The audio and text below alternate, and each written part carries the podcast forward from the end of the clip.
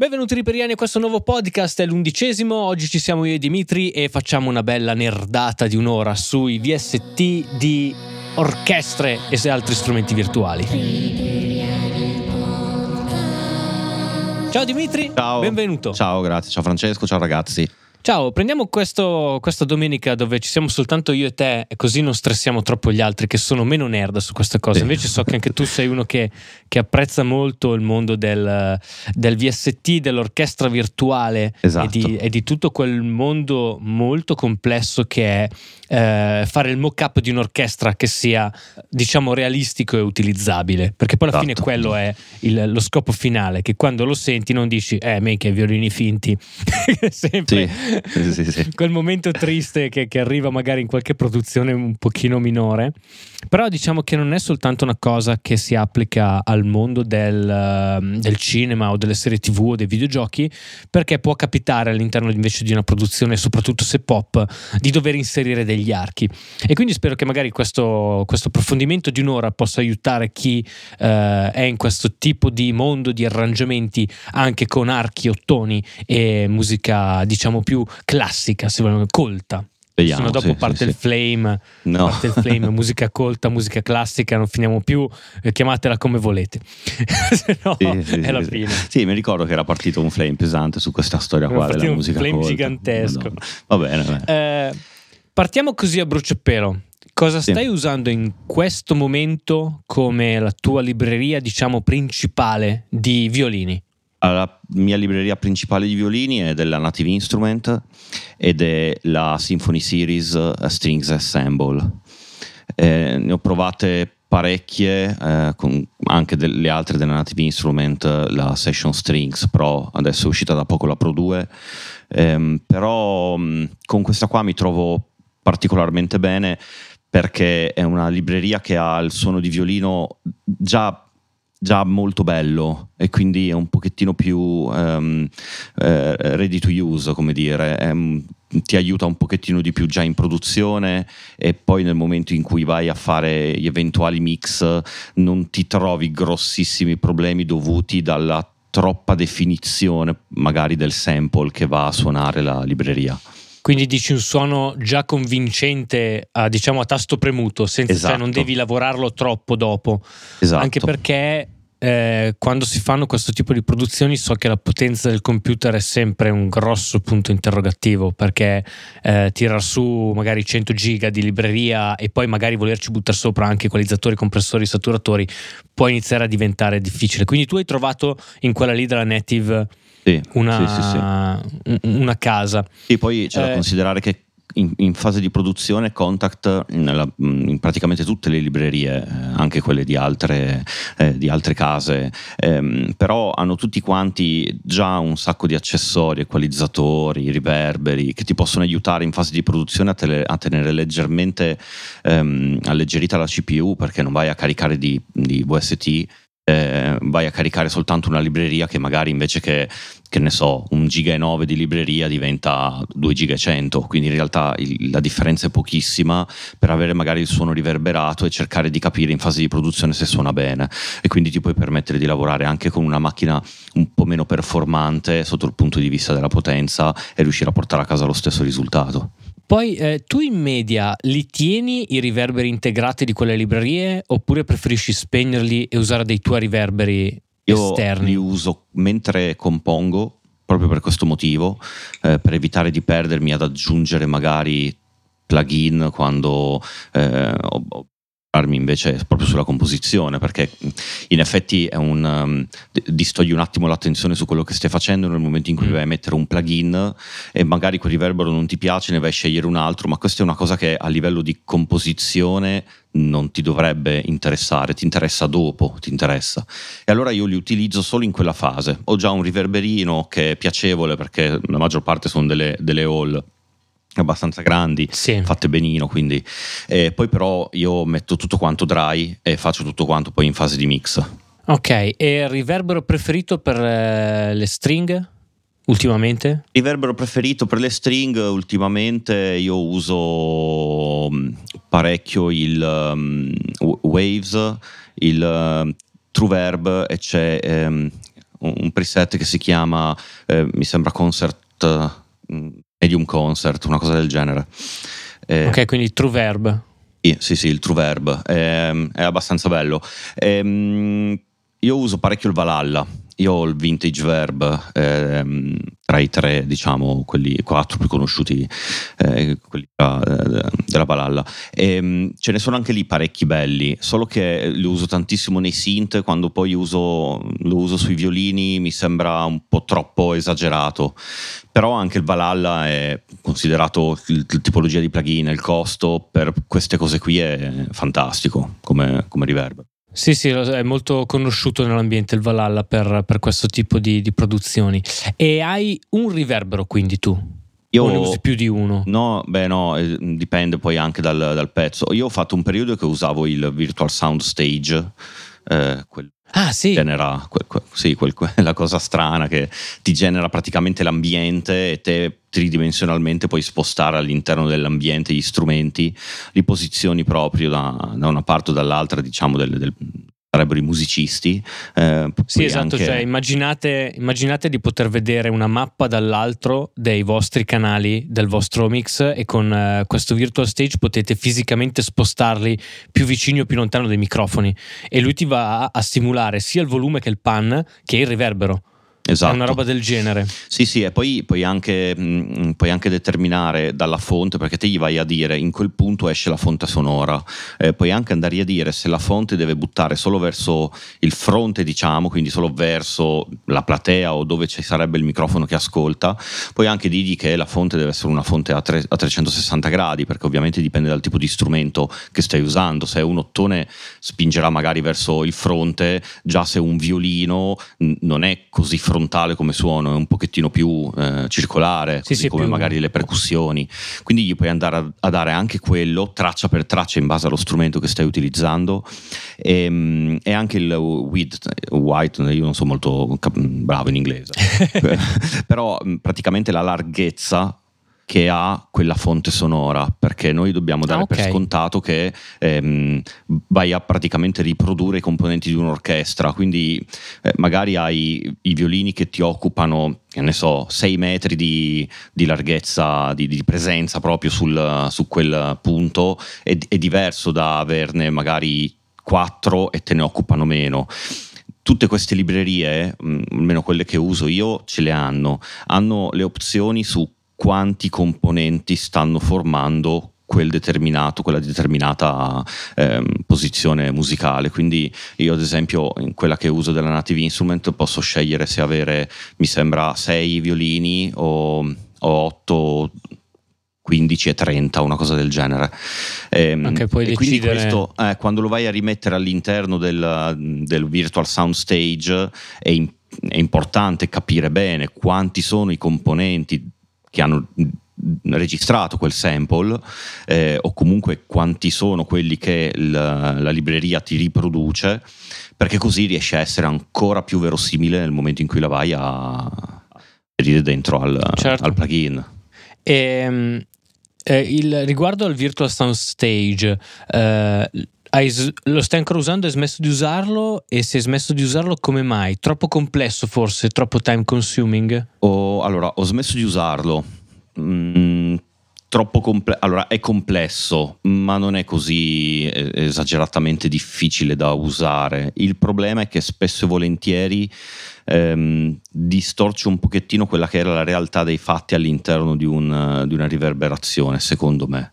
Quindi un po' troppo invasivo. Esatto, mi sono reso conto che forse riesci a rendere di più, ma, ma, poi sai cosa? Dipende anche dal genere che fai. Ad esempio, io ho sempre fatto in, di, di, questo genere orchestrale, diciamo, la musica quella definita epica, no? Ok, l'epic cinematic. Okay.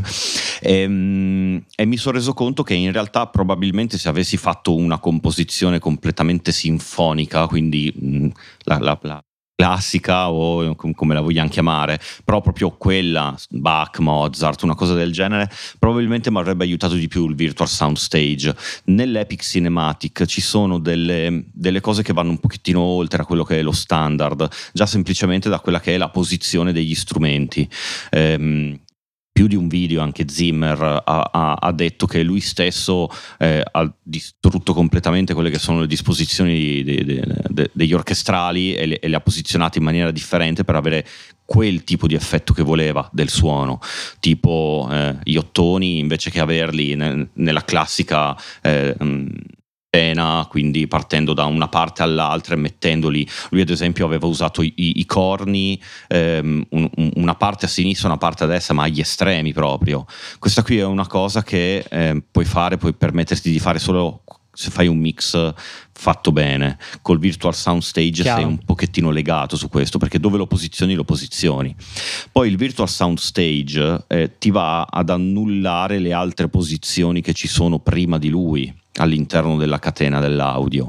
Eh, parla di riverberi. Ah, quindi perdi, perdi, okay, il pan. perdi, il pan. Esatto, sì. esatto. E quindi se te vuoi essere un pochettino più creativo sotto questo punto di vista, un pochettino più definito, eh, secondo me ancora una volta bisogna tornare ad affidarsi al, al vecchio metodo. E, cioè, sicuramente un, un plugin molto interessante per fare praticamente tutte queste cose qua, perché mh, anche, mi viene in mente anche i mix delle big band, per intenderci, quelle che fanno anche mh, rhythm and blues, queste cose qua, o una big sì. band di funky soul, eh, anche queste qui rendono bene all'interno di questo programma perché ti crea veramente quel tipo di sonorità. Eh, ci sono varie, varie, stanze, ti puoi inserire anche eh, diversi algoritmi per poter dare un riverbero diverso.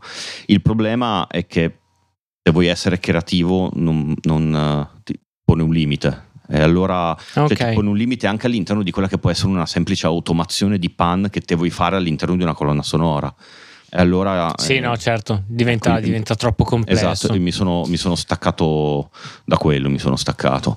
E, ehm, e, quindi ho dovuto rifare il passo indietro sui riverberi, eh, usare quelli che ho, che io normalmente ho quello, True Verb, Arverb della, della Waves e il Valhalla ho provato l'Altiverb che probabilmente è, per queste cose qua è ancora il migliore, forse. Non...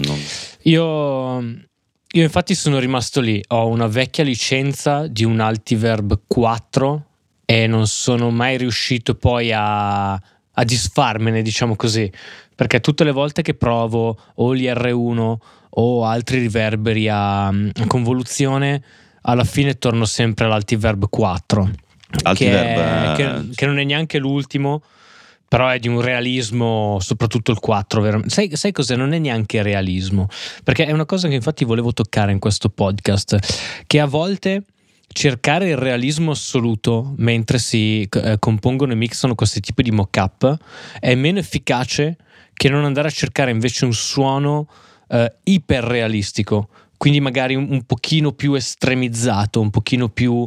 Um, cioè se, se, realmente c'è, che ne so, meno 40 di riverbero, magari ne metto meno 30. Se c'è, uh, che ne so, i violini nel pianissimo, magari li comprimo e cerco di farli venire un po' più fuori perché forse l'eccesso di realismo è, è, a volte controproducente ed sì, è una cosa che sento in, in, tante librerie e su questa cosa mi ha aperto gli occhi una delle mie librerie preferite, io ne ho due, io uso invece il session, il session string della Native sì. e, il, e il Sinfobia. Ah sì, bello Sinfobia. Eh, quello vecchio, tra l'altro, neanche quello nuovo, il Sinfobia 1. E, e, la, e la combinazione di, due, di queste due librerie mi danno eh, da una parte il realismo del session string e dall'altra invece questo iperrealismo del Sinfobia, di questi suoni eh, carichissimi, molto saturi, eh, già trattati, eh, che è il blend di queste, due, di queste due cose alla fine mi dà una roba molto diciamo così, realistica, anche se è un po' più di realistico. Non so, è un discorso un po', un po arzigogolato. Se, secondo me anche, si, la, anche quello che ascoltiamo noi all'interno di... perché mm, quando parliamo di questo genere musicale, soprattutto quando se ne parla così, si volge sempre un po' eh, l'orecchio a, quelli che sono, eh, a quelle che sono le colonne sonore dei film che, che guardiamo, perché non, non, cioè, è molto meno quello che è l'ascolto puro del, del, della musica, diciamo, classica contemporanea, è più legato proprio alle colonne sonore. Però noi siamo abituati a rapportare tutto quanto solo e unicamente a quel, quei 5-6 artisti che sono nel, nell'Olimpo, diciamo, delle colonne sonore, no? eh, e, e, loro, nonostante che partano la maggior parte, soprattutto quelli un pochettino più recenti e moderni, dalla, dalla produzione su, ehm, su computer, quindi con un, con un, programma, con dei VST e iniziano a fare tutto quanto lì, poi però passano tutti quanti inevitabilmente alla registrazione degli strumenti reali. Però sì. se noi pensiamo a quanti film guardiamo, anche non soltanto produzioni elevatissime, ma anche produzioni un pochettino più mediocri, ehm, serie televisive dove magari ci sono tante di queste composizioni un po' più mh, eh, epiche no? e non magari quelle diciamo più pop, pop rock o di musica elettronica ehm, in realtà non sono poi così tanti quelli che poi passano alla registrazione degli strumenti reali perché hanno dei costi che sono spropositati e per magari sì. una produzione che deve fare una, una serie televisiva intera mh, quelle, quelli sono costi che possono abbattere ehm, cercando di sfruttare al meglio quello che è l'engine di un, di un sistema audio. No, no assolutamente. Capito? No, no, e allora è... probabilmente non ci rendiamo conto che in realtà quello che ascoltiamo non è così tanto realistico e ci siamo abituati a, a, sentire diversamente, ad ascoltare cose che non, sono, non, hanno più quel realismo. Se pensiamo anche soltanto a come può essere affrontato un mix di questo genere, partendo da composizioni di Zimmer e mettendolo al fianco di composizioni invece classiche, eh, proprio quelle mh, più conosciute, eh, se già il suono di per sé è completamente diverso perché no, non viene più neanche certo. registrata nella stessa maniera. Quindi probabilmente quello che dici te è, è, è, è molto forse molto più da prendere eh, come, come, punto focale perché non è più così, non, è, non sì. ci possiamo aspettare di fare una composizione orchestrale per una colonna sonora e registrarla come facevano eh, con ma quando facevano proprio il concerto sinfonico, non, non si certo. può Sai, adesso c'è, c'è, un po' questa moda un po' ibrida. Ci sono due strade e conosco un, um, un, compositore di Bergamo che poi si è spostato a Los Angeles, ha lavorato con, era dentro nella squadra di, di Zimmer come allievo e adesso lui ha fatto una roba molto intelligente, cioè eh, è andato in contatto con delle orchestre dell'est Europa che sono molto meno costose di quelle eh, di qui o di quelle americane e il suo mestiere è proprio quello di prendere i mock-up, eh, scrivere le partiture e andarle a far registrare appunto eh, nell'est Europa dove costa un po' meno. E quello può essere un primo step per abbattere un po' i costi se si vuole fare diciamo quel passo in più di sostituire eh, archi e ottoni con eh, con strumenti veri. Eh, la cosa invece più realistica e più vicina anche all'home studio per queste cose, eh, moltissime volte ho visto invece far sovraincidere un quartetto o addirittura anche solo un violino più volte sopra gli strumenti virtuali per mettere un ulteriore, eh, per mettere questa specie di infiltrato vero dentro nell'orchestra finta sì, esatto. che ti, ti fa vendere ti aiuta, tutto eh, ti aiuta a, meto- a, metabolizzare meglio il, il suono nell'insieme sì, sì, sì, e questa qui è una cosa che abbiamo fatto in, una, in un disco uh, della, um, della, Ruggero, dove abbiamo preso un violinista, un uh, violista, un violoncellista e un contrabbasso in giorni separati e gli abbiamo fatto sovraincidere più volte le parti e abbiamo, ogni volta che reincidevamo spostavamo un po' i microfoni o gli chiedevamo di suonare in modo un po' diverso in modo da non avere un po' troppo effetto sai flanger chorus se la take è troppo uguale a quella prima. Perché poi purtroppo sono musicisti classici loro sono eh, fatti apposta per avere la stessa take identica. E quando gli chiedi di farla diverso è sempre un po' più difficile. Eh, però quello è un altro step molto meno costoso che può dare veramente una mano.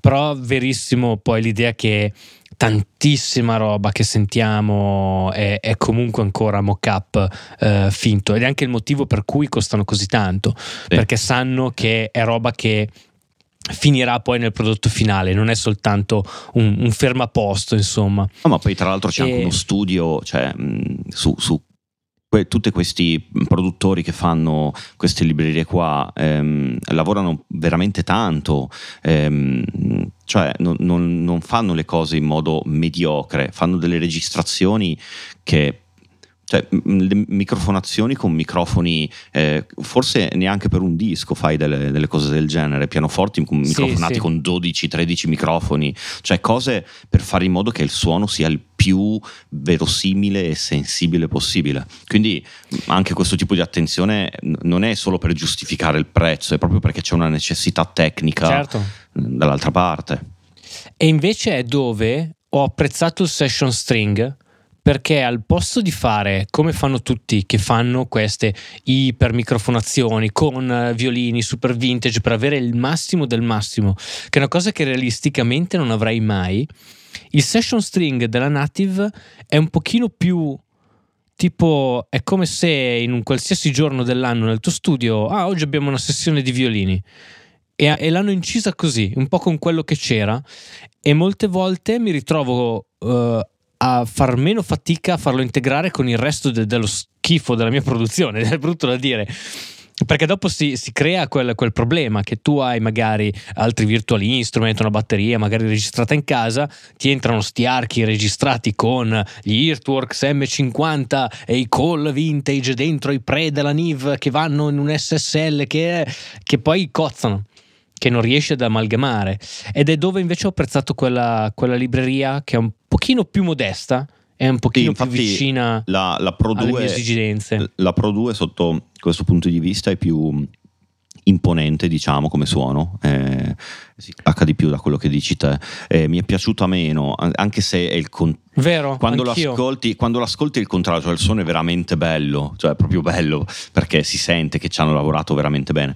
Però è, è, è quel bello che dici ma sarà be- quando vai a vedere magari i trailer esatto. dici ma è bello perché è bello il suono l'hanno fatto diventare bello dopo ti, ti spaventa quasi invece quello che sì. senti della Session String Pro la, la prima è, è, realmente così quella ce l'ho anch'io perché anch'io sono partito come, come, penso molti abbiano fatto comunque come anch'io consiglio ma l'hai consigliato tante volte anche te di fare cioè partendo dalla vendita di una licenza usata di, di, di una complete di una ehm, complete sì Esatto, e, e, c'è sempre praticamente di base la Session String Pro, c'era sempre in quelle, da quando è uscita, eh, era sempre stata inserita. Adesso in quelle nuove mettono appunto quella che uso io, la versione quella light, diciamo, quella un pochettino più okay. leggera.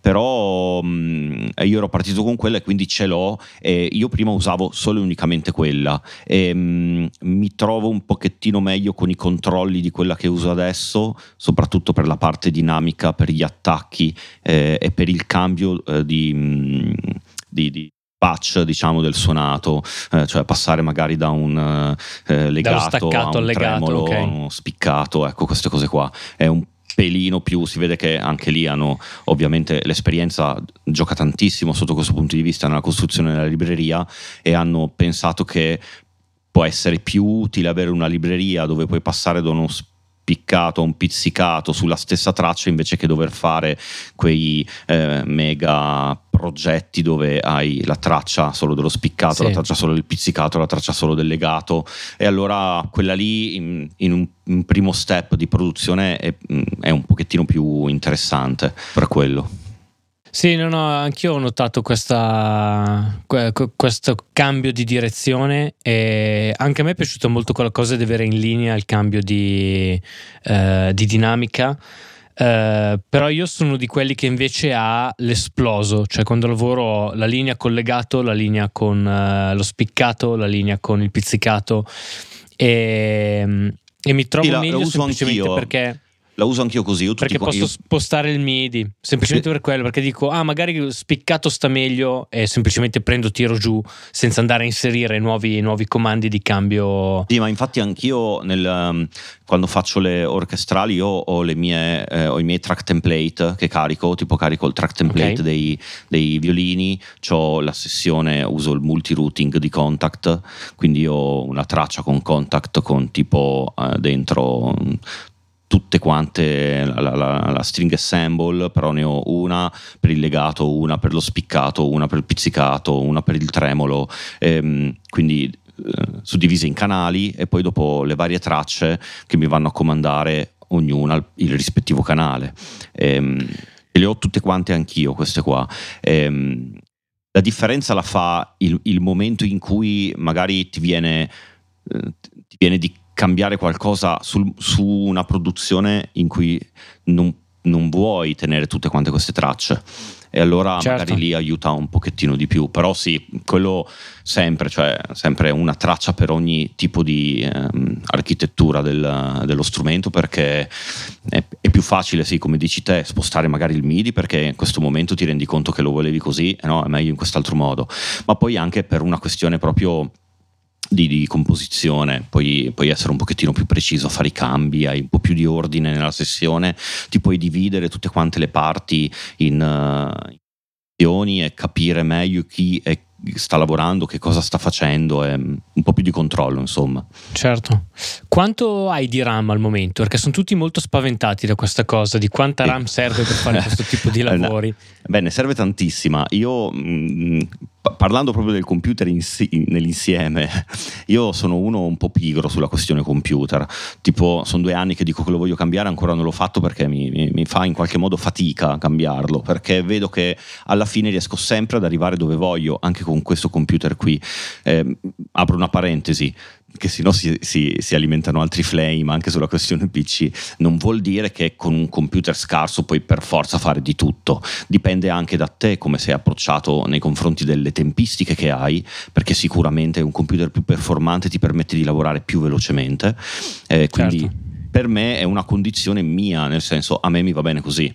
Io adesso ho un i3 tra l'altro mm, do, non dovrebbe essere un terza generazione, quindi proprio andiamo una cosa eh, indietro indietro. E ho 16 giga di RAM sul computer fisso dove okay. faccio le orchestre.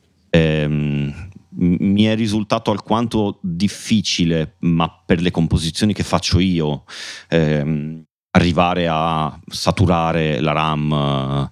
Beh, mi è capitato solo una volta. E ovviamente frizzato nulla, era la composizione è stata forse una delle più grosse che ho fatto. Però, mh, mm, sai, dipende, dipende da mm, sì. cosa fai. E, e, tipo buffer quanto riesci a stare? Ah, eh, io eh, il buffer del... oh, intendi? Sì, sì, sì, esatto. Cioè, quanto, quanto ritardo hai? Eh, sei uno di quelli che gli dà fastidio avere molto ritardo sulla tastiera Oppure preferisci... Ah, no, no, no. Io eh, sì, mi dà fastidissimo, in, in effetti in registrazione lo tengo bassissimo, lo tengo, perché... Mh, mm, no, è, è, più che altro per le parti quelle veloci, quando inizi a suonare le parti veloci e hai il ritardo, certo. ti perdi perché l'orecchio, il tempo che ci mette l'orecchio a sentire, il cervello a trasmettere, se senti in ritardo, perdi completamente tutto quello che è il ritmo, anche se poi soprattutto se stai fa- lavorando a, che ne so, a metronomo, quella cosa lì ti dà dovresti sì. cercare di staccarti. Io cerco di stare il più basso possibile, sempre.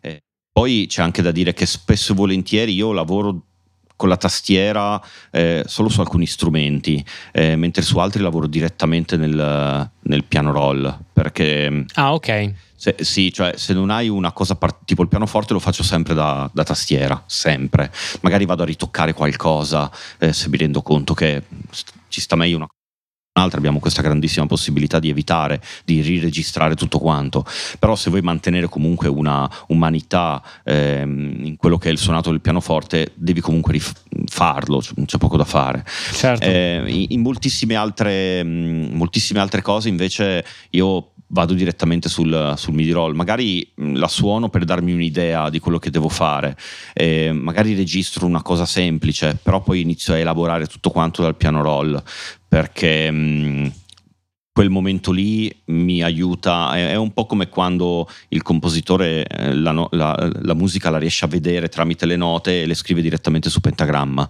Mm, okay. Mi, mi, no, non mi serve per forza usare la tastiera per fare quella cosa lì in quel momento, o, o fortunatamente riesco a rendermi bene in testa come deve essere quel pezzo, che forse è uno degli esercizi più importanti da fare quando si fa questo genere musicale qua.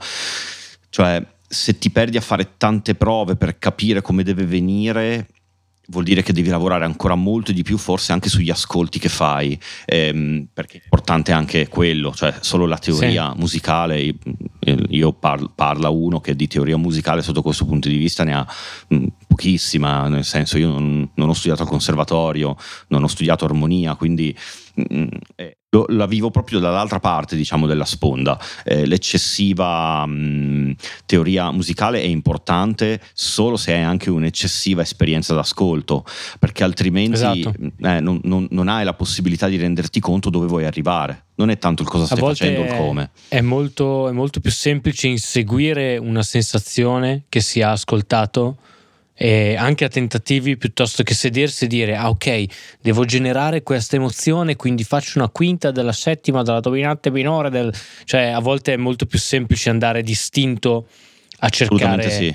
ricordiamoci una che nota... chi, chi in passato scriveva la musica non la scriveva suonandola la scriveva e basta mm, poi magari certo. usavano il pianoforte per fare le armonizzazioni, però si dovevano immaginare come poteva venire con dei violini o con degli ottoni sì. eh, o con dei, dei, Beh, eh, secondo me è completamente diverso. Allora ci vuole tutto perché ci vuole la conoscenza, eh, non ci vuole soltanto la conoscenza di armonia, quando si fanno queste cose qua devi anche sapere come funzionano gli altri strumenti, perché te puoi anche aver studiato armonia, ma se non sai quali sono ad esempio i range di note che ha un flauto traverso rispetto a un oboe, rispetto a un violino, rispetto a una viola, rispetto a un violoncello, rischi di andare a, a scontrarti contro quella che è la nota che in realtà quello strumento non può fare.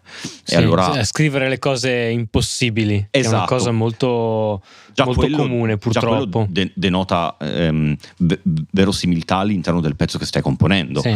Eh, sapere la posizione degli strumenti che te vuoi avere ti aiuta tantissimo in composizione e ti aiuta anche a fare in modo che non ci siano strumenti che vanno in sovrapposizioni di note, di scale, di armonizzazioni cioè, probabilmente questa esatto. cosa qua, al di là del, del, saperlo a livello teorico perché l'hai studiata, deve essere proprio una questione di interesse andare a vedere come lavorano gli altri, ascoltare quello che hanno fatto, cercare di scomporre la canzone esatto, che stai cioè ascoltare, ascoltare in modo critico le composizioni degli altri e farsi delle domande magari non immediate, tipo esatto. ma il pan è quello di un'orchestra normale? Ma quello di lì, come mai, eh, che ne so, Poi forse i contrabbassi sono in centro? Eh, non, que- non quel essere, tipo di domande. Non, non, bisogna neanche forse essere prevaricati su quello che è il proprio studio e basta, che è, è, un, è un limite. Cioè pensare che quello che hai studiato è l'unica regola penso che sia il limite più grosso di, ah, no, certo. di un certo. compositore. E, ehm, io no, vedo certo. che anche in altri, in altri casi, lo vedo anche nella chat, spesso e volentieri esce questa cosa del ma si fa normalmente così, quindi perché? Però il normalmente non porta alla crescita alla assoluta. No, no, non, no, alla fine. Eh, e non porta neanche, se, se, tutti avessero fatto il normalmente non avremmo avuto magari quelli che noi reputiamo geni musicali, quelli che hanno fatto una composizione spettacolare che nessuno si aspettava, quelli che hanno fatto una canzone che nessuno si aspettava. Sì. Proprio... Ma anche in modo meno, meno, diciamo, onorevole, c'è anche il problema che è comunque un ambiente sovraffollato quello del mock-up uh, uh, orchestrale di gente che uh, fa musica epica o per colonne sonore. E quindi avere un sound molto personale, molto originale, è spesso molto più importante che essere corretti. Sì, perché. Non, non, ho mai conosciuto nessun regista che mi ha mai detto: eh, però guarda che i violini non sono proprio a sinistra. Non gliene frega niente. Una volta che riesci a evocare un'emozione che può accompagnare una scena che lui ha immaginato, lui è a posto. E Molto probabilmente ti ha è scelto. È quello che ha fatto vincere alla fine Zimmer.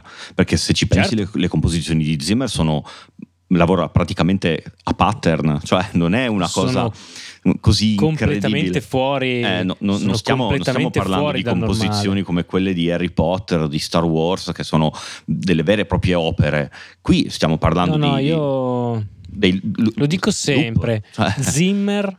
A parte, diciamo, nei Pirati dei Caraibi, dove invece è un pochino più tradizionale, in tutto il resto si sente tanto invece questa componente di uh, musica elettronica che poi va a diventare orchestra, che è quello che è successo in Inception, che lui ha prima composto tutto con eh, sintetizzatori modulari e synth e poi ha detto all'orchestra voglio che voi facciate così e gli ha fatto sentire quello che lui aveva fatto con i synth, ma non synth, cioè violini virtuali, proprio sintetizzatori.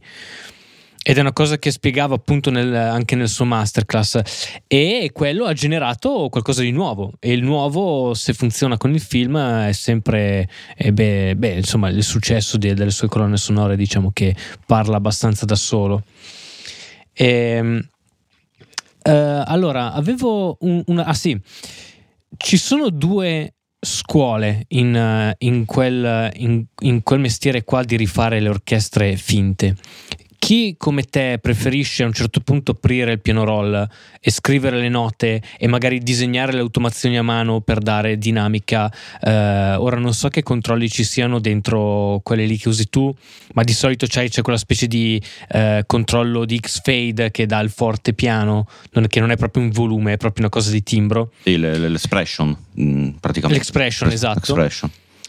E chi invece dall'altra parte della barricata preferisce suonare tutto e dare l'expression a mano con un fader. È per questo che si vedono sempre quei eh, 6-8 fader in tutti gli studi, come sì. sia da Zimmer che da Junkie XL.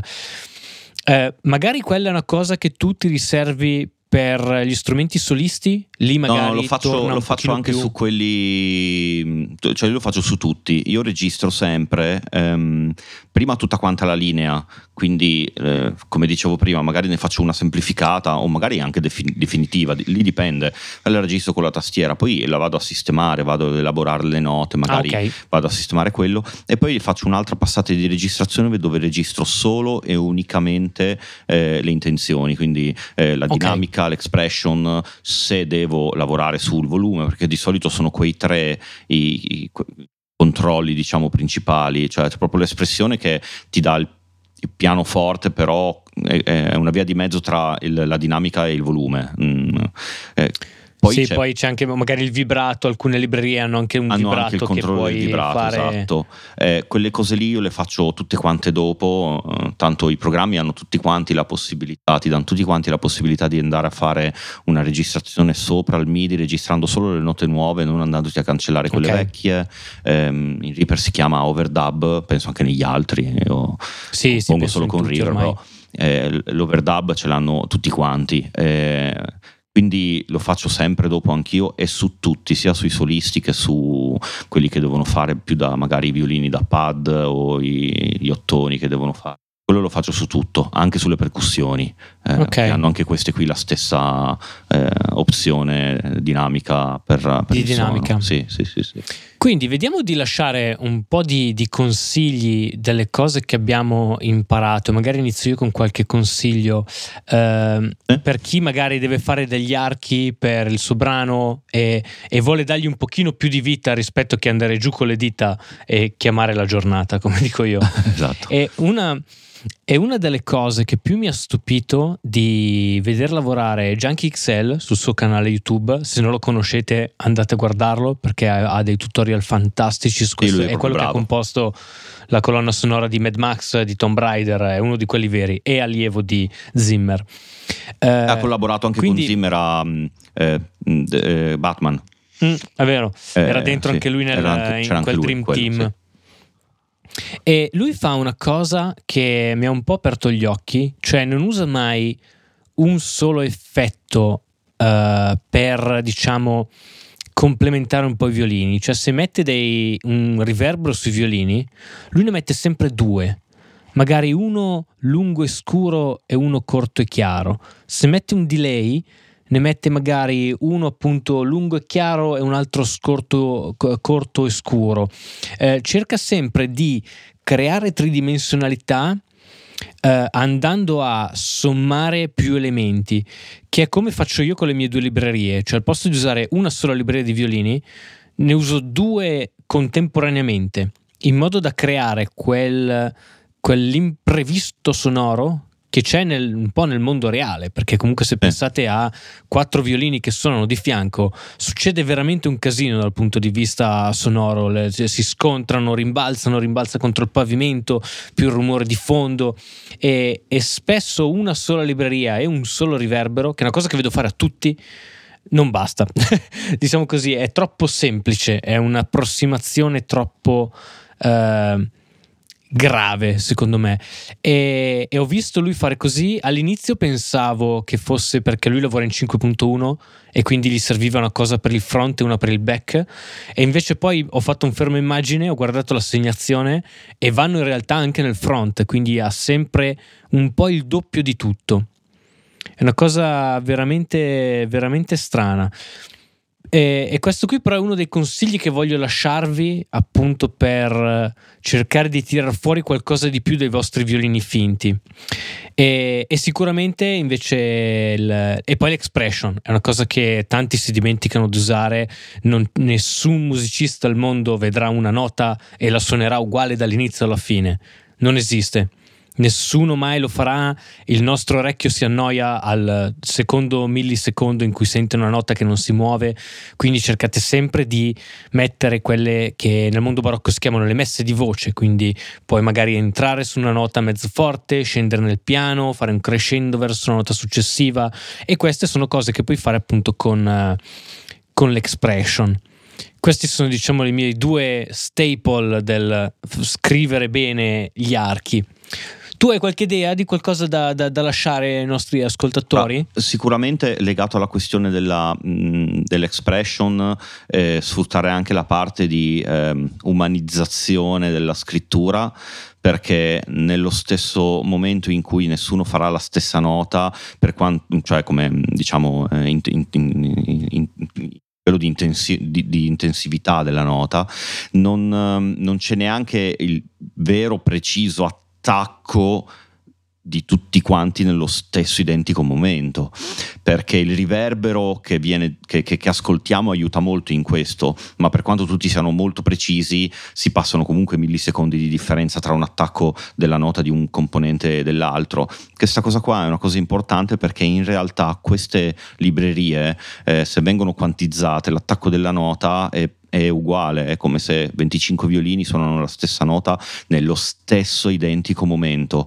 E quindi che è impossibile, è, impossibile. è una roba Io che non si vedrà all'inizio, mai. All'inizio facevo eh, mh, tipo la, la, sessione con eh, 30 violini per avere un bel suono di violini, mettevo la patch di 30 violini nella libreria e pace. Adesso con il tempo ho capito che eh, questa cosa qua non aiuta. E allora cosa faccio? Io uso magari due sessioni da 15 e poi uso proprio l'Humanize, okay. quello che c'è nel piano roll, in modo che così sono cioè si sente un pochettino questa cosa qua e aiuta di più perché in realtà il suono si apre in maniera differente, è un pochettino più realistico, è collegato a quella che è l'expression e la dinamica del, che vai a registrare ti cambia completamente il pezzo. Quindi unito certo. a quella cosa lì bisogna stare molto attenti. È un po' quello che si fa quando si scrive una batteria con tipo che ne so, addic- addictive drums, una cosa del genere. Cioè bisogna stare attenti a questa cosa della, um,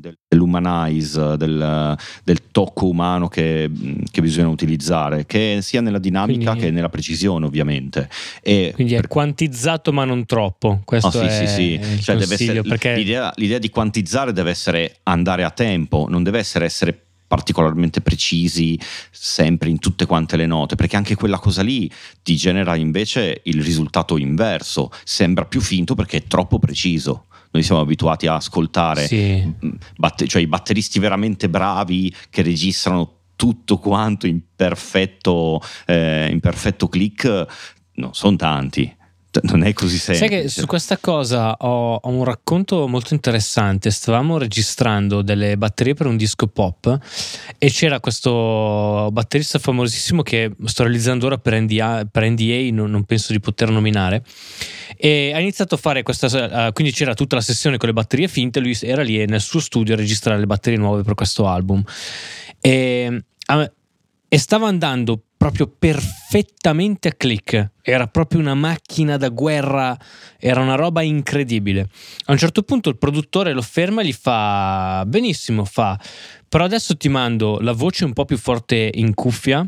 Segui la voce, gli ha chiesto ha rifatto la take di batteria seguendo più la voce e meno il click, se l'ha fatto proprio abbassare in cuffia ed era un altro pianeta. E improvvisamente non era più in griglia perfetto, però era giusto. Perché la griglia non sempre vuol dire giusto, è un no, po'. No, e no. qui succede la stessa cosa. Ma perché la troppa e... precisione va a togliere emotività a quello che stai facendo. Sì. E essere emotivi non vuol dire andare fuori tempo, vuol dire eh, essere una parte di quello che stai facendo, una parte di tutto il brano, sì. perché altrimenti ehm, è, è, veramente troppo freddo. E, mh, mm, questa cosa qua si percepisce tantissimo perché ehm, è, è, proprio una questione di intenzione del musicista.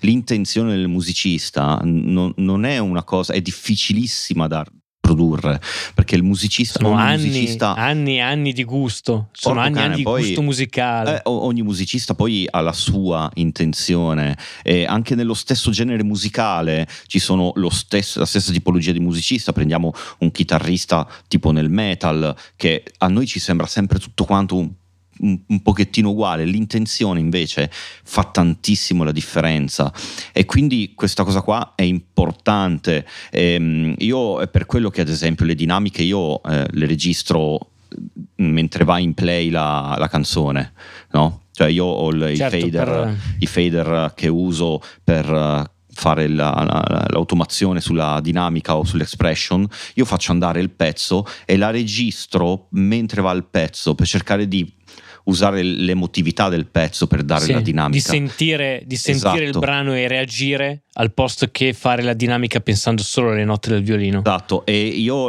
la maggior parte è una cosa, mh, molti faticano a, a esternarlo come, come, pensiero perché sembra sempre una cosa che ti porta a essere... Eh, qualche modo boh, de- debole. Io però mh, mi calo molto nell'emotività del pezzo quando registro la parte dinamica, che secondo me è ancora più importante delle note, perché quattro note con una dinamica giusta sono meglio di dieci note con una dinamica sbagliata nello stesso tempo di, di canzone. Io mi metto lì, chiudo gli occhi, cerco di farmi trasportare da quello che è il pezzo.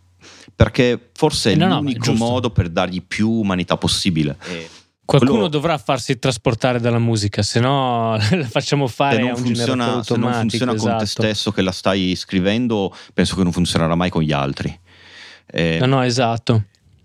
Qui forse è il primo, quindi sì, mh, mm, il consiglio deve essere quello di cercare di non vedere la musica come Eva Matrix per intenderci.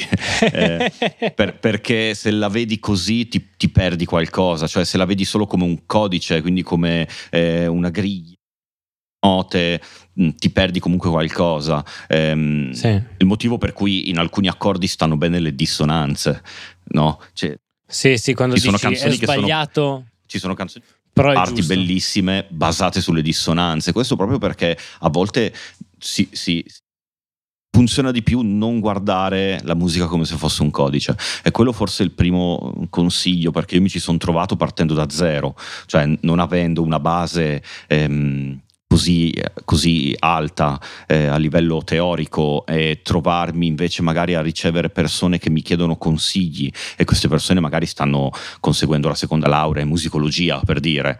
Vuol dire che certo. probabilmente c'è questa necessità, ehm, il, la parte di esperienza deve essere esattamente uguale alla parte di teoria che hai, altrimenti eh, no, non, solo non ne vieni non fuori. Esatto. Sì, sì, no, non ne vieni fuori. L'altra cosa che mh, mm, mi sento invece di consigliare per quanto riguarda la composizione dei violini ehm, è di stare attenti a quella che è la posizione stereofonica dei, dei componenti a seconda del genere musicale che si sta facendo e della quantità di eh, suono diciamo che, eh, che, esce dalla singola ehm, da, da, da, sezione diciamo di, di, violini perché probabilmente uno vuole mettere che ne so un, set di violini in una canzone funky non è come avere un, un set di violini di un'orchestra sinfonica non è la stessa identità Quindi bisogna anche capire all'interno dei vari generi musicali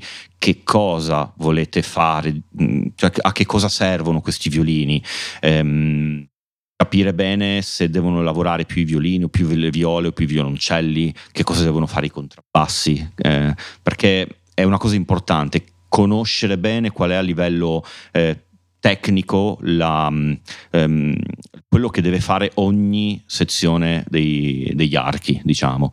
Eh, forse è la cosa an- ancora più importante. Molti non hanno neanche bene in testa la differenza che c'è tra le viole e i violini, perché ne- una buona parte di range sono simili e, e allora molti non, non, si rendono conto. No, vabbè, ma viole e violini fanno magari la stessa fanno, cosa. Fanno il copia e incolla, prendono esatto. la parte dei violini e le incollano Poi magari viole, non, si rendono, dicono, sì. non si rendono conto che le viole non suonano alcune note di violini e viceversa, perché non è lo stesso range.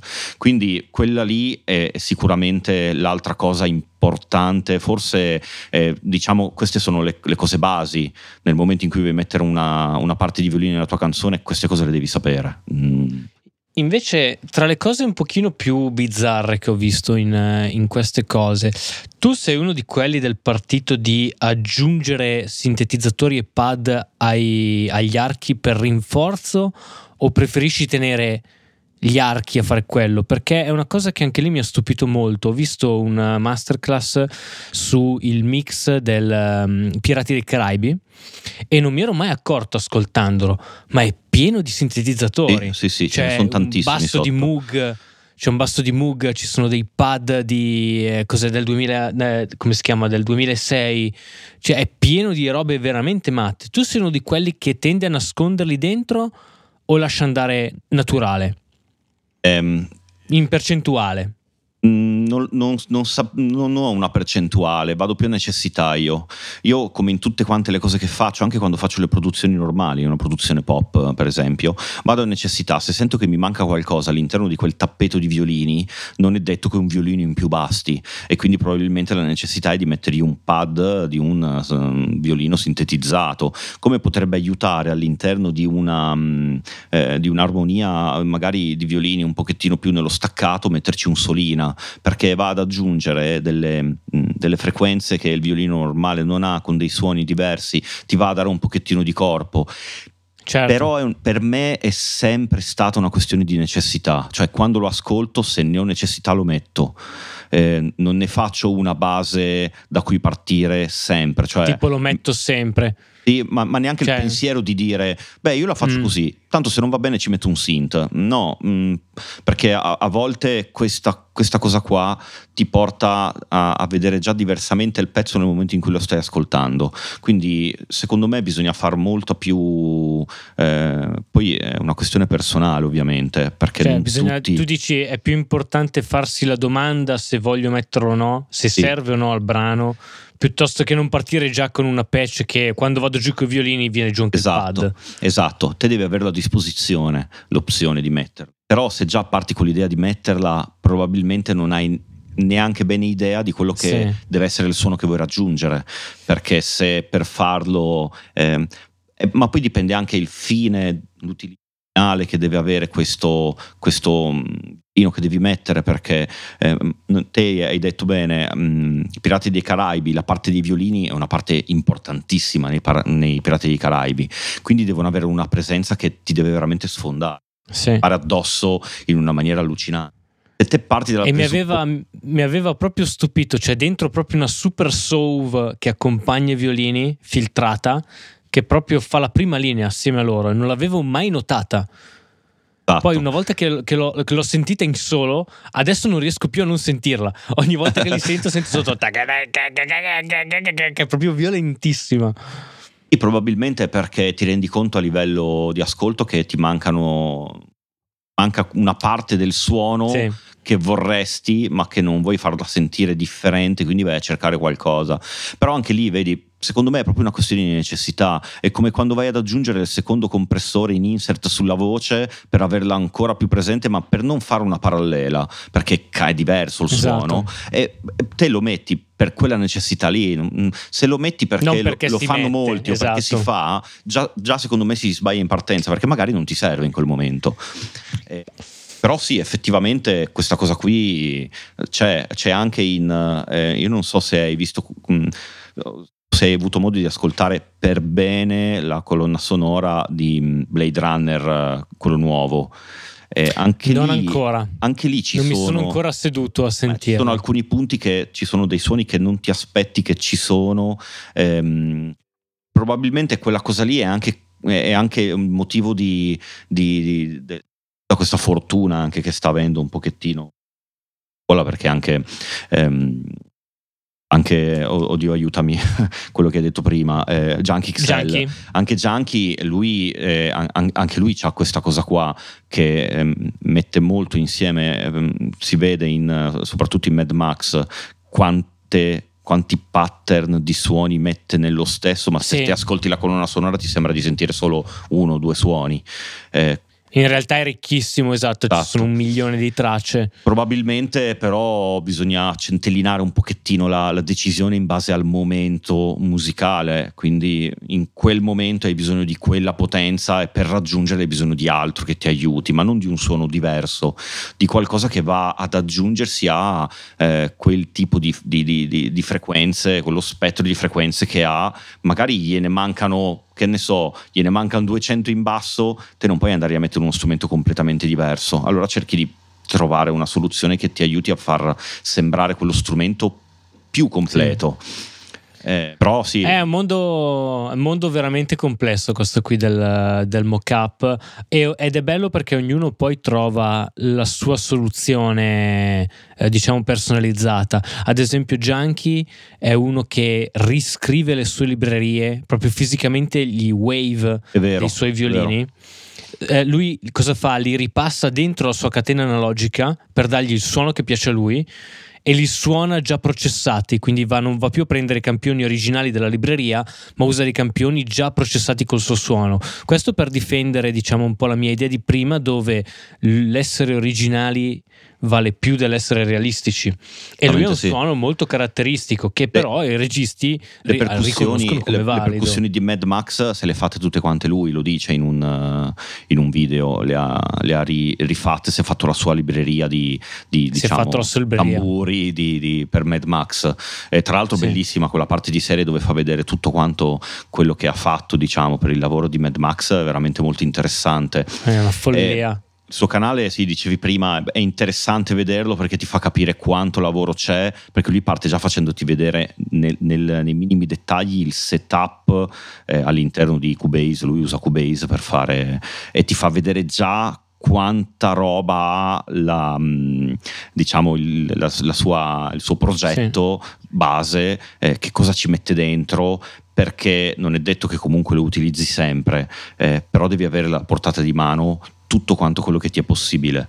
E lui sì. già all'interno del progetto ha una cosa che ad esempio noi facciamo già fatica a concepire, che è semplicemente eh, avere 3-4 tracce disponibili per un ingresso pulito, ma non da altri strumenti anche da eh, video piuttosto che da altre cose. Sì, sì, sì. Perché magari ti serve un qualcosa, lo vai, lo inserisci, lo campioni, inizi a fare stretch, pitch e dopo lo trasformi, lui lo ripassa, lo, ne crea una libreria e lo risuona.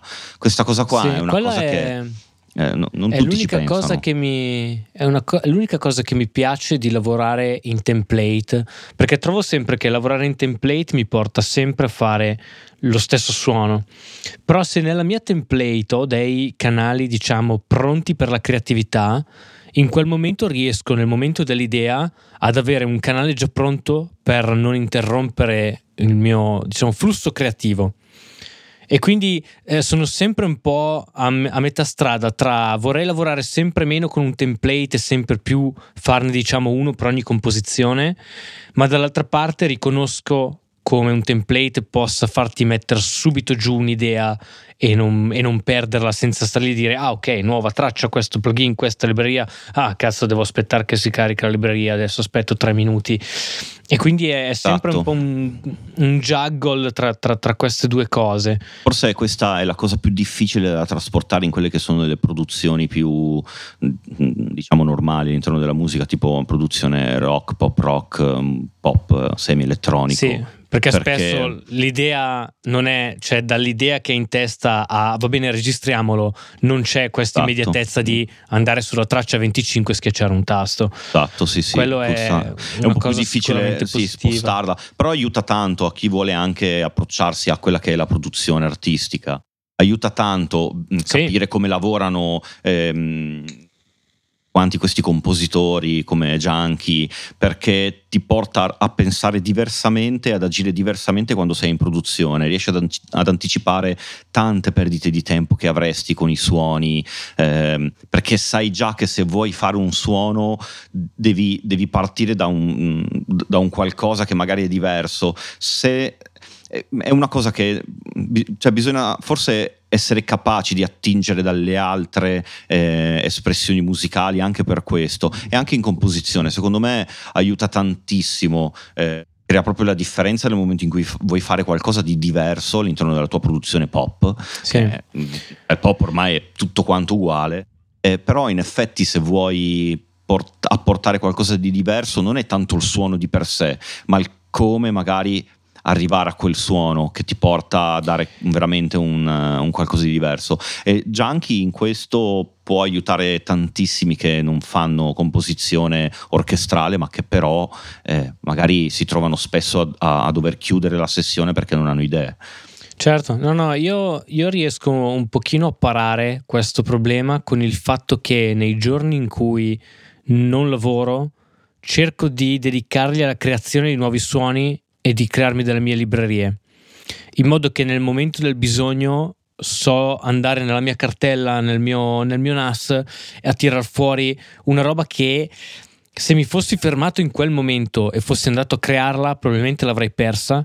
Invece creata in un giorno tranquillo e messa lì da parte, tiro fuori il mio Reassemblomatic e butto dentro le robe o tiro fuori il... Eh, io faccio la stessa cosa con i preset magari dei synth eh, in VST. Esatto. Eh, e poi eh, ad esempio io me li nomino tutti quanti con con l'idea che avevo, non gli do un nome, eh, però magari stavo pensando che volevo qualcosa di largo, grasso e, e, e non lo so, pieno di basse, lo, lo chiamo proprio così, lo chiamo, perché Ah, ok, suo, sì, sì, certo. La, il suono, perché per me è una necessità, quindi se lo chiamo con il nome di quella necessità, quando ho di nuovo quella necessità, posso andarlo a ripescare senza problemi. Se gli do un nome qualunque eh, inventato a caso, non lo, becco, non lo, becco, più.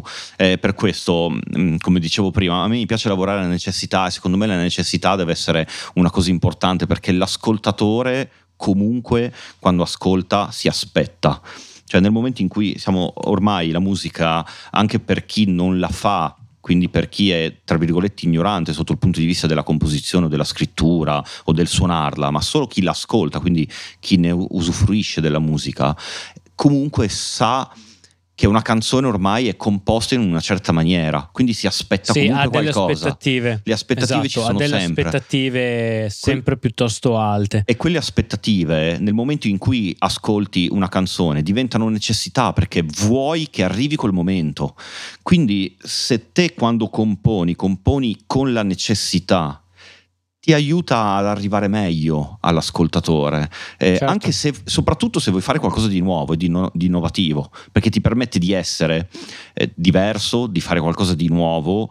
Eh, però di farlo recepire in una maniera differente, invece che avere l'ascoltatore che storce il naso perché sta ascoltando qualcosa di diverso, eh, magari l'ascoltatore sta ascoltando qualcosa di diverso, ma che riesce a rientrare in quelle che sono le necessità di quel momento. E quella cosa lì, secondo me, a livello compositivo Mm, aiuta di più e a lungo termine ti, ti, permette di differenziarti di più sul lavoro e quindi ne, nei nostri termini, che sono quelli lavorativi, a essere anche più richiesto, perché poi alla fine è sì, questo certo. il punto. Alla fine vogliamo il telefono che squilla, non è che esatto, cioè, esatto. voglio il cordless che squilla, non è che vogliamo tanto fare, diciamo, sì, ci piace fare la musica perché sennò non saremmo qui un, da un'ora a parlare di queste cose però poi alla fine il telefono deve squillare, se no non possiamo permetterci gli 11.000 euro di Spitfire che un, giorno riusciremo, a comp- che un giorno riusciremo a comprare. Che follia. oi, oi. E, e, non sto tirando una roba a caso, eh. ho davanti il prospetto della Spitfireaudio.com che è una delle librerie più, più famose di, di, Hollywood e la, la collection price totale sono 11.759 euro. Perché c'è il 30% di sconto, eh? solo per quello. onesti, eh. Perché onesti. Sennò, eh. sennò erano 30, 30% è tanto, eh? Cioè, non eh, eh, no, infatti è una bella offerta. Cioè, sono quasi tentato di strisciare la sì, Mastercard. Però, giusto però, per farmi. Cioè, io, io, ci pensavo, però anche vendere la macchina non aiuterebbe, visto che la mia macchina vale un, vale un paio di migliaia d'euro, quindi no, esatto. sarebbe comunque difficile. No, non riuscirei comunque nemmeno io, neanche se vendessi la smart intera sarei ancora a metà eh, libreria, eh, neanche.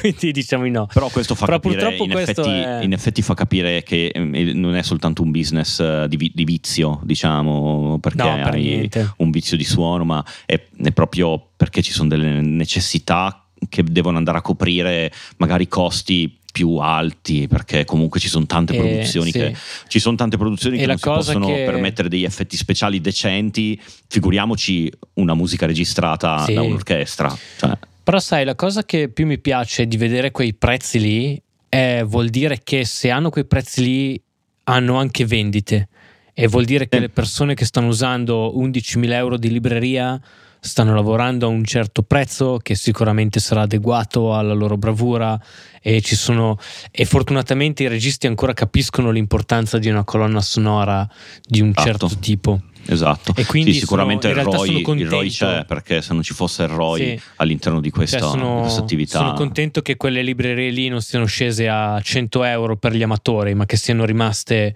comunque in quel range lì. Certo è un investimento su se stessi, eh, come Junkie aveva raccontato quando si era comprato, eh, prima dei computer si era comprato i, quel muro di campionatori per fare le orchestre, che era lo stesso che aveva Zimmer per essere compatibile con lui, e Zimmer aveva firmato per lui in banca per il mutuo per comprare quel muro di campionatori hardware. Quindi è è sicuramente eh, bello, profondissimo, ci si può approcciare da amatori anche con robe gratuite come i sound fonts nel video che ho fatto, si può crescere un po' con una libreria appunto come abbiamo fatto io e te che abbiamo comprato usato una complete e poi magari fatto l'upgrade, poi si può salire e andare verso Sinfobia o Spitfire Audio o mm, cosa mi viene in mente d'altro? Ah, si, uh, possono fare, si, possono fare, investimenti in, in, queste, ad esempio la Spitfire Audio eh, ha delle librerie che sono, che sono, fantastiche per questo, che ti danno una serie di, cioè ti danno un insieme di, di strumenti orchestrali, non sì. solo i violini. E, Io e questa cosa qua. Sto pensando la sono cosa le, più le, matta tipo la Spitfire Albion per intenderci sì. ehm. io la cosa più matta che ho comprato per questi lavori orchestrali sono eh, i plugin in realtà ne ho presi solo due eh, quelli della sample modeling per eh, gli ottoni e i fiati ma li ho comprati solamente perché io ho una Kaiwi e quindi eh, ho il breath controller che è quello praticamente immaginatevi un clarinetto ma che esce in MIDI voi soffiate e partono le note e c'è questo comando di Brett che ti dà l'expression come puoi avere l'expression su un violino. Sì. e questi plugin della sample modeling sono gli unici a parte un altro paio di plugin stranissimi della Yamaha che riescono effettivamente a farti usare bene eh, questo, questo strumento. E quello lì è il mio punto di unicità cioè le mie robe orchestrali hanno sempre degli ottoni veramente, posso dire comunque belli, beh, fighi, perché appunto li faccio con la Kai, perché li suono, perché poi ho fatto oboe per una vita, quindi so come suonare uno strumento fiato. E, e, e quello lì è stato il mio investimento maggiore, ma anche il mio punto di forza maggiore nel mio suono orchestrale. E, ed è sempre un po' lì il trade in questo campo. Se invece vi, sentiti, vi sentite più bravi eh, nelle percussioni, magari è il momento di comprarvi il percussion kit di Zimmer eh, o qualche altro strumento invece a modellazione fisica. Insomma, cercate di trovare un punto di forza nel vostro modo di comporre e andate proprio double down Uh, sul vostro punto di forza anche come investimento monetario. Uh, non abbiamo toccato, um, adesso vi lasciamo andare, è già passata un'ora, voglio dire solo l'ultima cosa. Non abbiamo toccato una cosa che tantissimi fanno nell'ambiente, cioè quella di usare più computer remoti per caricare più, uh, più librerie nel caso il computer principale non ce la fa. Uh, la Vienna è quella più usata perché se comprate l'orchestra La Vienna al suo interno c'è anche un sistema di remotaggio, cioè voi immaginate di caricare uh, la vostra libreria di contact non sul vostro computer ma su un altro computer di casa vostra che è collegato in rete. Uh, Reaper lo fa, pochi lo sanno ma eh, c'è una cosa che si chiama Reamote eh, che vi fa fare proprio questo, cioè su un computer collegato almeno a 100 MB al secondo via Ethernet, quindi non potete farlo via WiFi o gigabit meglio ancora, potete caricare delle librerie su un altro computer e usarle praticamente in remoto. Lui eh, vi fa il, lo screenshot del, del, dell'user interface e potete usarla dal vostro primo computer. Perché spesso, purtroppo, quando poi si cresce e si comprano librerie sempre più complesse, 16 giga iniziano a non bastare più, gli 7 iniziano a non bastare più, insomma, più il problema è che poi è veramente esponenziale. Me ne sono accorto con la Sinfobia, perché ad esempio con Native Instrument non avevo mai avuto problemi di RAM caricare la sinfobia, caricare già due o tre patch di quella roba lì mette in ginocchio qualsiasi PC. Quindi o vi mettete a stampare gli audio oppure preparate la Mastercard. Sì, poi più vai su di, pre- di, qualità, ovviamente. Native Instrument ancora rimane all'interno di quella che è una fascia molto consumer, in effetti. Sì, eh, una fascia ragionevole. Che già sì, se vai sul che... Metropoli Arc, già, già, anche lì, per no, esempio, per, per, dirne Io un'altra. Penso che penso che i loro benchmark eh, della Native Instrument siano ancora i portatili Apple. Loro dicono se riesco a farlo andare lì, allora vuol dire che ho una buona dimensione. Mentre invece mi dicevi prima il pianoforte di Zimmer della Spitfire cosa sono 500, 500 giga. giga.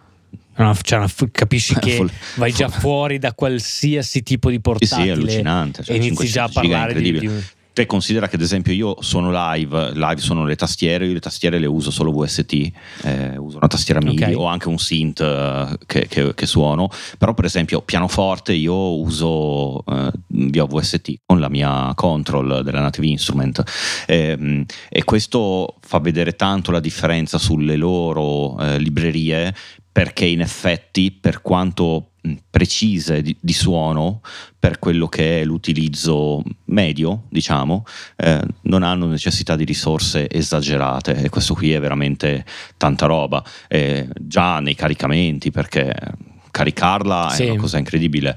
Poi se ad esempio usi il programma con l'attivazione della, del, del, plugin solo se sei in ARM Record con la traccia, eh, peggiora questa cosa qui se la libreria ha una necessità sì. più alta perché ti carica tutte le volte perché tutte le volte deve tirare eh, inizia a diventare tutto. veramente complicato eh, però sai adesso con con le SSD moderne quella roba lì sta un po' scendendo. Adesso le SSD costano comunque meno, non è più come una volta, però caricare da un hard disk diciamo di quelli a 7200 o 5000 Il problema delle librerie è che SSD deve avere, deve avere, un bel ride di SSD da usare perché cioè, eh, sì, ti, ti, ti, viaggiano tera di roba eh, con le librerie, cioè sì, fai sì, presto ad avere qualche libreria di violini, ottoni, qualcos'altro e avere quasi due tera di, di librerie, ci metti veramente pochissimo. Io ho trovato, trovato un po' di pace con, um, con gli hard disk, quelli ibridi. Uh, sai quelli il, che sono quindi un hard disk uh, non SSD normale meccanico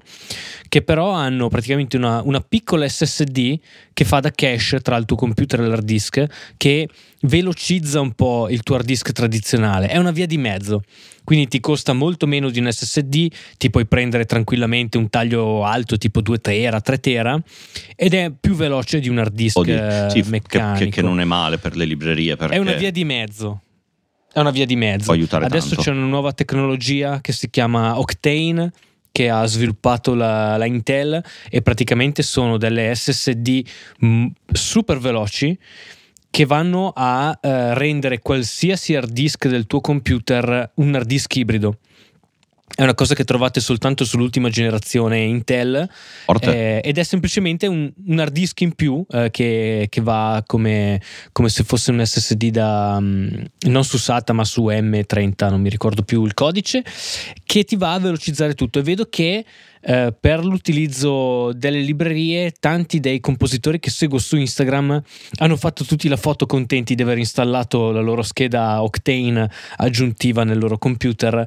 perché a quanto pare quella può veramente aiutare il, quel processo di caricamento delle librerie che è sempre un momento di attesa che o ti fa accendere la sigaretta o ti fa perdere l'idea musicale sì, vero, o ti fa scocciare. Se, se, hai di fianco il regista è orribile perché siete tutti e due zitti a guardare il computer che sta caricando i suoni ed è, sono quei momenti che non auguro a nessuno. Che lo guardi e dici sì stai pagando anche per il mio computer che aspetta di caricare i suoni. Eh, oggi, oggi gira così eh, però sai, sono quelle robe che finché lavori a casa da solo non ci pensi, dici, eh, no, no, infatti, aspetto 5 minuti. Era proprio quello che dicevo hai... io all'inizio quando mi hai chiesto che computer, eh, la RAM che hai. Eh. È una cosa, dipende da, da quello che fai. Io ho iniziato a fare le orchestrali per piacere, eh, non sto spingendo esatto. per, per, per, per, farne una parte del mio lavoro, eh, rimarranno un piacere. Se qualcuno mi chiede qualche collaborazione, dirò, dirò, di sì se posso, però non cerco il lavoro all'interno della,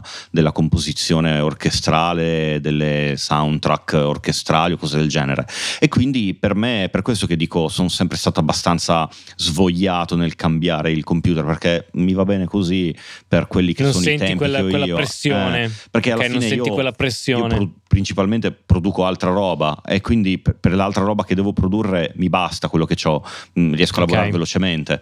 Eh, però sì, effettivamente è proprio una questione di quello che te vuoi fare, non è una questione solo del possibile farlo o impossibile farlo, è una questione di tempi, una questione di purtroppo anche immagine alle volte, eh, certo. perché eh, sicuramente ti rende più professionale eh, avere la macchina performante. Sì. Eh, poi magari non tutti sei capace vogliono, di suonare, per carità, però... Tutti vogliono il touchscreen di Zimmer perché ce l'ha lui e eh, tutti vogliono i eh. federini colorati che poi sa, sa Dio cosa se ne fanno.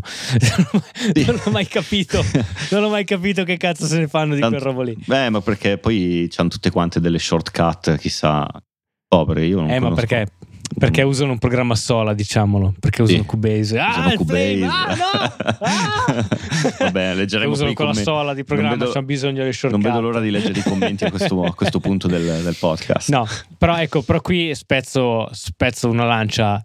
Cubase in quel mondo qui è super utilizzato è uno standard. Forse, forse sì, è lo standard più, principale. Più usato. Ci sono ditte, diciamo che... ditte, che... fanno questi touchscreen già, sì. già premappati per Cubase io mi sono andato a informare per capire che cavolo erano, come fanno molti, eh, e in effetti ho visto che ci sono queste ditte che fanno questi touchscreen che hanno già il programma all'interno per Cubase.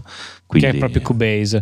Mentre per spezzare una lancia dalla nostra parte di Reaper, eh, l'ultimo Call of Duty, il videogame, eh, la colonna sonora è stata fatta completamente su Reaper monocomputer, quindi niente sistemi multipli come Junkie che ha sei macchine per far andare un'orchestra virtuale è tutto su Reaper e tutto su una sessione. Cioè per tenere lo stesso suono di orchestra è scritta tutta in orizzontale in un'unica sessione che alla fine pesava tipo un giga. Follia totale. Però anche vedi, Reaper piano piano sta muovendo eh, i suoi passi. Reaper abbiamo sempre detto che eh, ti dà la possibilità di fare praticamente tutto quello che fai sulle altre macchine in un modo o nell'altro. Devi essere più smanettone per usarlo. Però sì. nel momento io mm, sfrutto tantissimo all'interno di queste composizioni piuttosto che all'interno dei mix, dei master. Se devo fare una, come mi è capitato di fare per piacere mio, però una composizione direttamente sotto un video eh, usando ad esempio le, le, le screenshot, eh, ti puoi permettere di malleare il programma per quelle Comodo. che sono le tue necessità. Secondo me, sì. eh, prima di eh, dire che Reaper può non essere a livello, bisogna battere il muro della, mm, de, de, della non so se è una paura, sembra sempre che siccome è un programma a basso costo, no? Perché sì, diciamocelo, sì, forse, è una verità scomoda, forse è una verità scomoda. Sì. Tutte le cose che costano poco in qualche modo devono essere, ehm, non devono essere mai all'altezza. E da chi invece ha investito soldi per altro, perché più utilizzato, perché per tutti i motivi che, che uno ha, anche solo per piacere, eh, c'è sempre questa tendenza a screditare l'applicativo che costa meno Eh, secondo me sì, sì, sì. Bisogna, bisogna togliere dalla bilancia questo, cioè il costo, e valutare solo il valore. Nel momento in cui dici guarda, ha tutto quello, eh, però io preferisco quello perché è più rapido, perché in effetti sotto questo punto di vista Reaper può essere un po'... Cioè, ti, ti, ci devi perdere tempo per fare in modo che sia fatto a tua immagine e somiglianza all'interno del lavoro. Sì, Quindi magari poi puoi anche dire, guarda, ma io mi trovo meglio con quell'altro, bene, ma screditare a priori, ma così come anche il contrario, sì, cioè mai. quelli che sono troppo magari affezionati a Reaper e screditano a priori altri programmi che magari non hanno mai utilizzato, ecco, bisogna probabilmente ritornare a fare un attimo di, eh, di, di, di pensiero personale su tutto quanto e dire vabbè adesso Reaper è utilizzato tantissimo a livello professionale in vari ambiti cerchiamo di capire dove si può trarre come mai? più, esatto, eh, dove come? si può trarre più in, in, sì, sì, sì. in, dove ci puoi guadagnare di più nel, nell'utilizzare un programma come Reaper io ho già tanti amici che fanno produzioni su Logic e iniziano a mixare su Reaper perché si rendono conto che una volta imparato, piano piano, mix, mixare su Logic per loro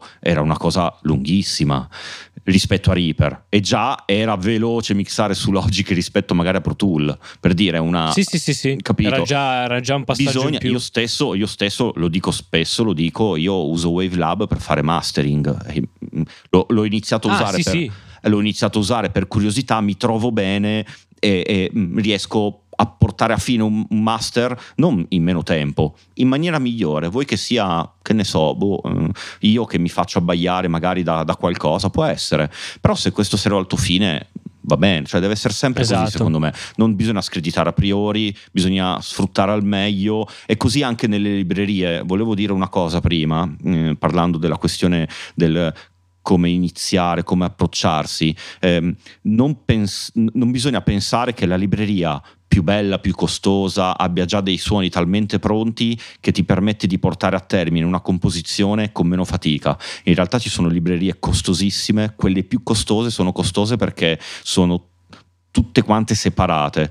Cioè per intenderci, sì, più personalizzabili, la cioè session, ci vuole molto più lavoro. La Session String Pro ha tipo che ne so 10 patch che te puoi caricare in contact Metropoli Arc ne ha tipo 40 50 cioè c'è tipo una patch che te carichi c'è proprio la libreria che te carichi in contact solo e unicamente per i trills per dire. E quindi follia. non è detto che quello che vale che costa di più diciamo sia più semplice. Eh, il passo migliore è sempre prendere la cosa più terra terra perché così capisci fin dove te puoi arrivare nel trasformare quel suono sì. in un suono un po' più pro e dopo riesci a capire anche di che cosa hai bisogno. Esatto, Quindi, cioè capire di cosa ti serve e non comprare semplicemente perché tutti ah, gli altri lo esatto, stanno comprando. Esatto, esatto. Nelle, librerie importante, nelle librerie è importante sì, perché tutti hanno che... comprato la Vienna perché ai tempi la Vienna era la libreria da comprare, poi tanti hanno detto ma forse non mi serve quella esatto, roba lì. Esatto, sì sì. Eh, Forse era io, meglio io della ho un complete. compositore mio amico che è di, mh, eh, delle tue parti, Milano Brianza, anche lui. E, mh, ci, ci, sentiamo spesso. Lui ha comprato Albion One, sta facendo praticamente tutto quello. Adesso sta collaborando, Ah, ha, già, ha già fatto una composizione per un metraggio di un regista italiano che l'ha sentito, lui è molto bravo a comporre, eh, però fa tutto con quella. E quella è la classica libreria che, che, che, è la classica libreria che deve avere tutto in poco perché in effetti Sì, sì. non pesa tantissimo ha tutti quanti i suoni tutti ottoni, violini, legni pianoforte, c'ha tutta quanta la componente di percussioni c'ha delle componenti un pochettino più strane dei suoni eh, questa nel- nello specifico ad esempio Album One ha tutta un'orchestra steampunk all'interno della, della Ah, che figata. e c'ha, c'ha tutte quante eh, delle cose, ne ha tante, ne ha, però eh, ha, ha magari un po' meno definizione, sono un po' più leggera, un pochettino più ehm, eh, user friendly, cioè più, più mh, Sì. te la riesci a Però tu utilizzare dei, subito. dei colori ben definiti, quindi. Esatto, esatto. Però Ma ad esempio roba i lì. violini sono violini. Cioè, mh, Vabbè, non, è, certo. non è niente di che, non è che ci sono, sono dei violini strani, allora ti devi accontentare. Eh, però lui fa tutto quanto con questa. Eh, lui, ad esempio, ha sfruttato, cosa che possono fare tanti, lo sapranno, perché tutti quelli che vanno a scuola e che studiano musica sanno che c'è questo bonus, adesso non so, sembra che lo vogliono togliere, non si ah, capisce. il bonus cultura. Eh, il bonus cultura. Lui ha sfruttato quello, si è comprato quello che gli serviva per poter iniziare a fare questa, questa attività qua, mentre studia e lui sta lavorando tantissimo e con questo ha iniziato a lavorare anche su Fever.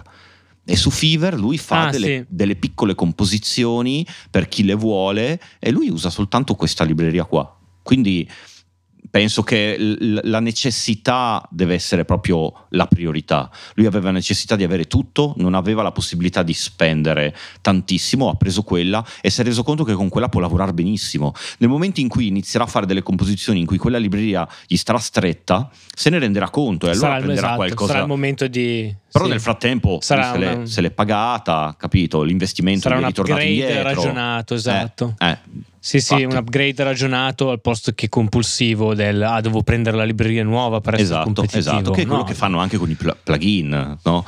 Eh, Sì. Bello perché lo utilizzano tutti, eh, ma è un po' la questione di Altiverb. Se si riesce a trovare qualcuno, adesso non so che mercato c'è sulle eh, licenze di Altiverb vecchie, perché penso Ah, che no, quelle lì no. secondo me Mm. non, non è proprio. No, Però è innegabile che se prendi Altiverb fino al 6, io ho sentito il 7 in effetti un pelino più, più be- fino al 6 comunque molto bello.